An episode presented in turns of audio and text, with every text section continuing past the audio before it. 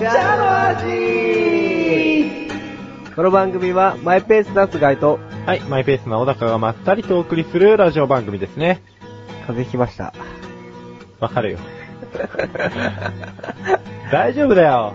元気じゃん、意外に。声声が出ないですよね。声がさう、ん。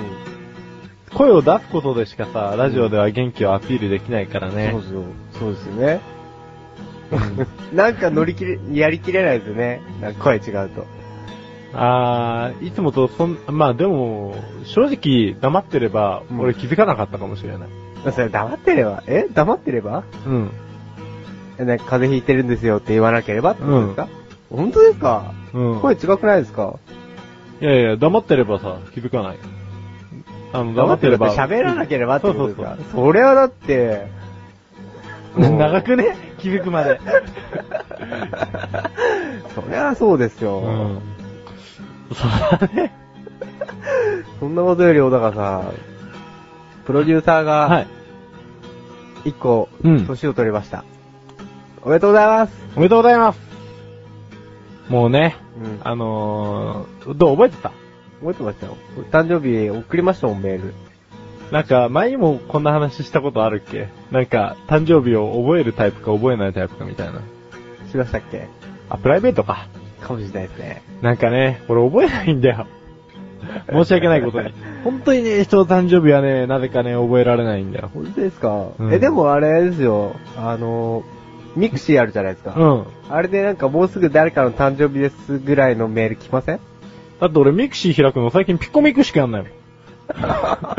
ピコミクしかやんないもんだから、あの、誰かの誕生日みたいな、あ情報来る？来ますよ。なんかミクシーメールみたいなの来ますよ。え、俺来ない来ない。あれ？なんかちょっとミクシーさん。設定があるんですかね。あ、そういうこと？ああ。それ設定した方がいいですか？覚えられないなら。あ、そうだねう。ん、おすすめします、それ。なかったら覚えてた？あもうだってチェックしてありますもん。誕生日印、スケジュールみたいな。すげえ。すげえなはい。一日遅れたの今、そういう情報が入ってきたけど。うん。本人から送れましたね。あのですね、うん。あの、仕事の関係上あんまりうん。携帯見れないんですよ。おうで、夜送らなきゃと思って、うんで、電車の中でいじると酔っちゃう人なんですよ、僕。うん。なんで、家帰ってから送ろうと思ったら、うん12時回っちゃってて、うんやべえ、遅れちゃったと思って、うんで、次の日の朝に送りました。僕、朝、夜かな？あ、多分朝だったと思う。なんかちょいちょい気になることが一つなんだけど、その、やべえ、遅れちゃったって思った時になぜ送らなかったの？なんででしょう。多分眠かったんですよね、きっと。あー、まあね、眠さには勝てない。うん。欲求だもん、人間の。多分なんか、打ちながら寝ちゃったとか、多分そういう感じだと思うんですよね。あー、打ちながら寝ちゃったんじゃしょうがないよ。うん。納得してください。そこの、あの、オレンジ色の T シャツの人。でも、あれですよ、デコレーションメールですよ、あれ。なんか、二文しか書いてないっていう情報が来て、その後君がデコレーションメールってその、二文字しか書いてないっていうところをフォローしたけど、二文字じゃないですよ、二行です、二行。二行？うん。あ、二文字だったら怖いね。二文字ってどうやって表せばいいんですか誕生日おめでとう二文字で、じゃあどうぞ。しく聞く。そんなもんで。でしょだって。文章としてどうなんですか、それは。いいじゃん、簡潔。明瞭で。なんかもう誕生日にそれが送られてくればさ、あ、俺だってわかるじゃん。うんじゃあ、小高さんの誕生日は、うん。祝、子で。うん、なんかちっちゃいな。うん。俺自分の名字が本当に嫌。そしたら。なんか。うん。じゃあ、祝高いでもいいですよ。ああ。祝友でいいじゃん。俺、ゆうすけの言う友達の友だから。ああ、それだとなんか、友達になってくれてありがとうみたいな。え？なんか友達おにな前めんどくせえよ。そんななの？俺らもうとっくに友達じゃないですか。なんで友達同士でメロって今更なんか気持ち悪いよ。なはい、すいませんでした。でしょ？ちゃちゃ入れちゃいました。ちょちょ。まあね、そんなことよりね、うん。俺さっきチャボくんのライターをうん見せてもらって、はい。ボールペンがついてることにかなり驚きを隠せなかったんで、もう喋るんだけど、はい。これいいですよ、結構、あの、結構あの、仕事してる時って、うんスーツなんでなんかペンとか持ち歩くじゃないですうか。んでもプライベートであんまりペンって、俺カバンとか持たない人なんで、はいはいはいはい。もうほんと財布とか携帯ぐらいしか持たないんですよ。うん。なんで、で、タバコを吸うっていうことで、ライターにボールペンがついてますと、急な連絡にもうん。書き物ができると。まあとっても便利っすよね便利で。すよ。なんか結構いろいろついてるもんね。俺去年の夏頃に肝試しした時に、あの LED ライターあーライが、ター、あ、ライターじゃん、ライト。そうそうそう、LED ライトがライターについててうん、すごく助かった。確かに。うん。なんか、こういう身近にちっちゃいものでそういう便利グッズがついてるといいですよね。そうだね、お菓子のおまけじゃないけど、面白いし実用的だしっていうねね。何がついててほしいの？じゃあ、他に。録音機能とかあったらよくないですか？高くね？なんかもっとさ、手頃なものにしてくれる？高くねえか。しかもだってそれライター使い終わったらさ、そのなんか、あの、水みたいなやつ入れなくちゃいけないでしょ、こうなんか。じゃあ、じゃあ、えーと、蚊取り線香とか。ななんか、最近のほら、CM で TOKIO とかやってるじゃないですか、なんか、持ってるだけで蚊が寄ってこないみたいな。ああ、はいはいはい、はい。ああいう機能ついてたらよくないですか。あ、さっき俺、蚊取り線香って、もうなんか、ライターのその火の出るところにさ、ちょっとなんか線香が置いてあった。ちょっと言葉が足らなかったですね。なんかポケットに入れとけねえよ、みたいな。あうん。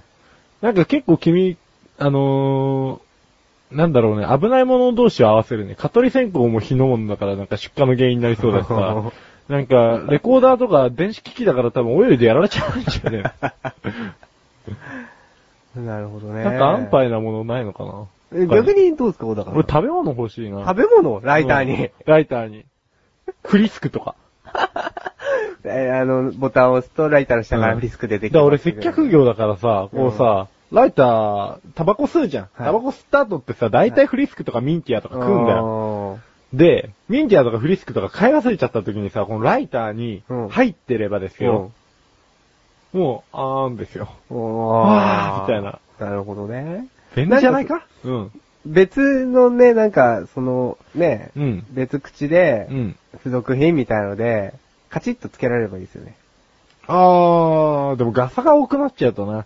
ただでも、フリスク分作分オイルの入る量が少なくなるから、だからやっぱり補充できるタイプじゃないと、無理だよね。フリスクも入れられる数が少ないし。うん。まあね、これから多分世の中進化していくんで、どんどん出てくると思います、そういうの。じゃあ、ちょっと、日本ライター協会に、あんのかな？あるかわかんないですけどうん。ちょっと提案してみよですね。頑張っていただきたい。うん。う。今日は渋いね、声が、本当に。はい。では、ここで一旦、CM です吉田和子です。赤月鈴です。毎月第2水曜日更新のアスレチック放送局。いとこ同士の私たちが、あれやこれやと話し尽くす。皆様に汗と涙の大感動を、お届けできません。プロ顔負けの歌と踊りを、お届けできません。熱々出来たてミックスピザを、お届けできません。なんならお届けできますか？精一杯のトークです。お芝居もしてます。アスレチック放送局、リンクページより、ぜひ。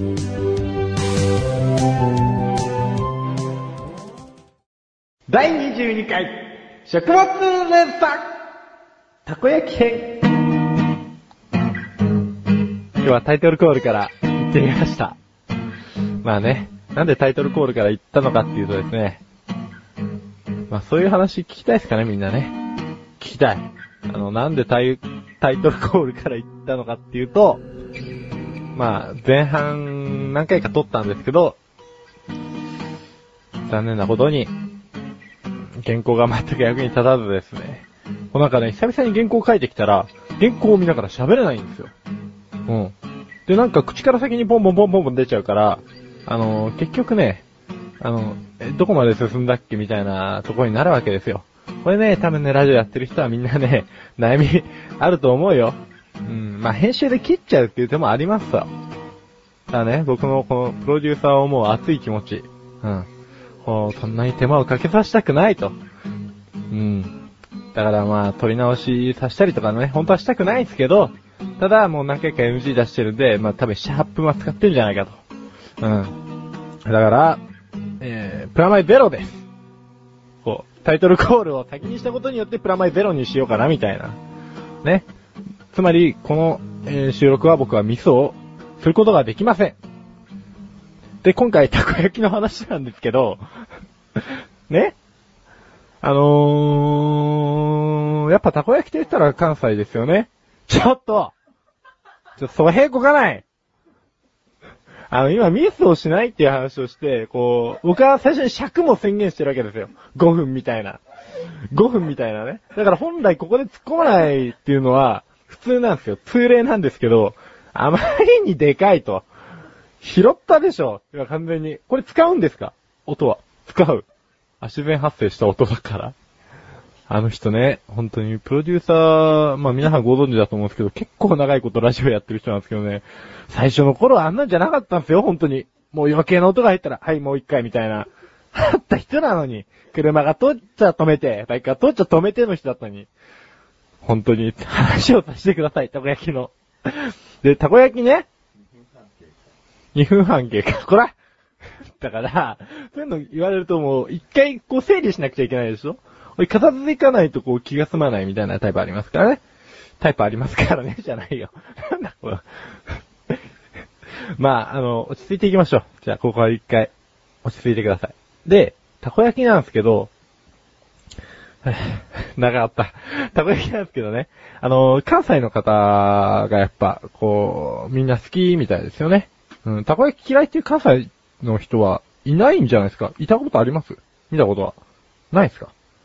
やっぱりね、もう主食っていうか夕飯に持ってくるぐらいの、えーたこ焼き好きみたいなところありますから。まあ関西人のおかげで、まあここまで、関東まで、たこ焼きが届いたと言っても過言ではないんでしょうかと。で、もともとね、こんにゃくを、えー突っ込んで、ラジオ焼きっていう、まあたこ焼きの元祖みたいなもので、えー食ってたところをですよ。関西人がこうタコを入れることを思いついたおかげであんなに美味しく仕上がりましたよと。うん。実に、ほっぺたの落ちる思いです。でですね、でもね、関西の方にですね、これだけは聞いてほしいんですけど、銀だこは決してまずくないんですよ。っていうことです。大前じゃないんですけど、結構前に、銀だこを超批判されてですね、僕的にはもうこうフラストレーションが溜まってたわけですよ。いつか必ず銀だこはお前たちを見返すみたいな感じで。まあ、銀だこが果たして見返したかどうか知らないんですけど、ただ、とりあえずマヨネーズのバリエーションは増えましたと。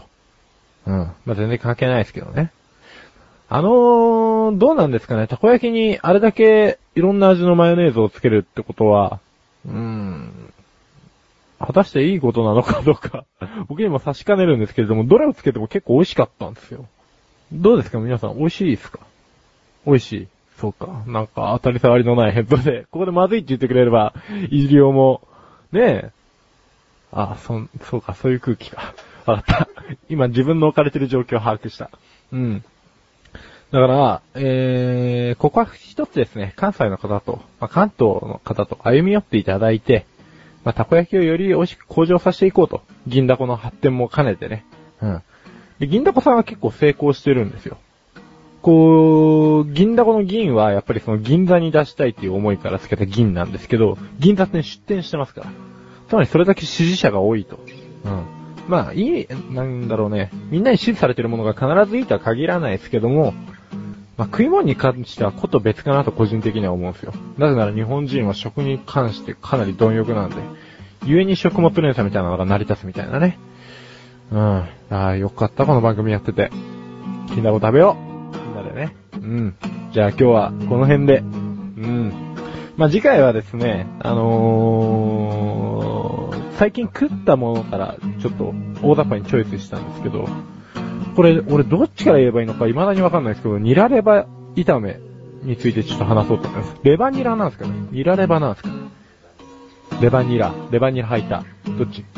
レバニラ。でも俺この前食ったところ、ニラレバ。気になるでしょ？どうして逆なのか。でも、調べてわかんなかったらすいませんってことで。じゃあ今日は、ありがとうございました。えー、お茶の味は、まだまだ続きます。続きは、後半で。